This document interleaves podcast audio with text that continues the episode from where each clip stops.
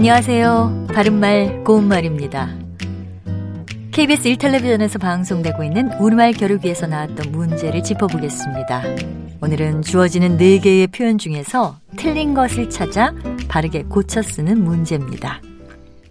본토 박이, 첫대 박이, 얼룩배기, 장승배기 중에서 틀린 것은 어느 것이고 그것을 어떻게 바르게 고칠 수 있을까요? 이 문제의 정답은 장승배기고요. 바르게 고쳤으면 장승박입니다. 장승박이는 장승감으로 박아서 세워두는 물건 또는 그것이 세워져 있는 곳을 뜻하는 우리 고유어 표현입니다. 서울에 장승백이라고 불리는 지역이 있어서 혼동하기 쉬운데요. 표준어는 장승박입니다.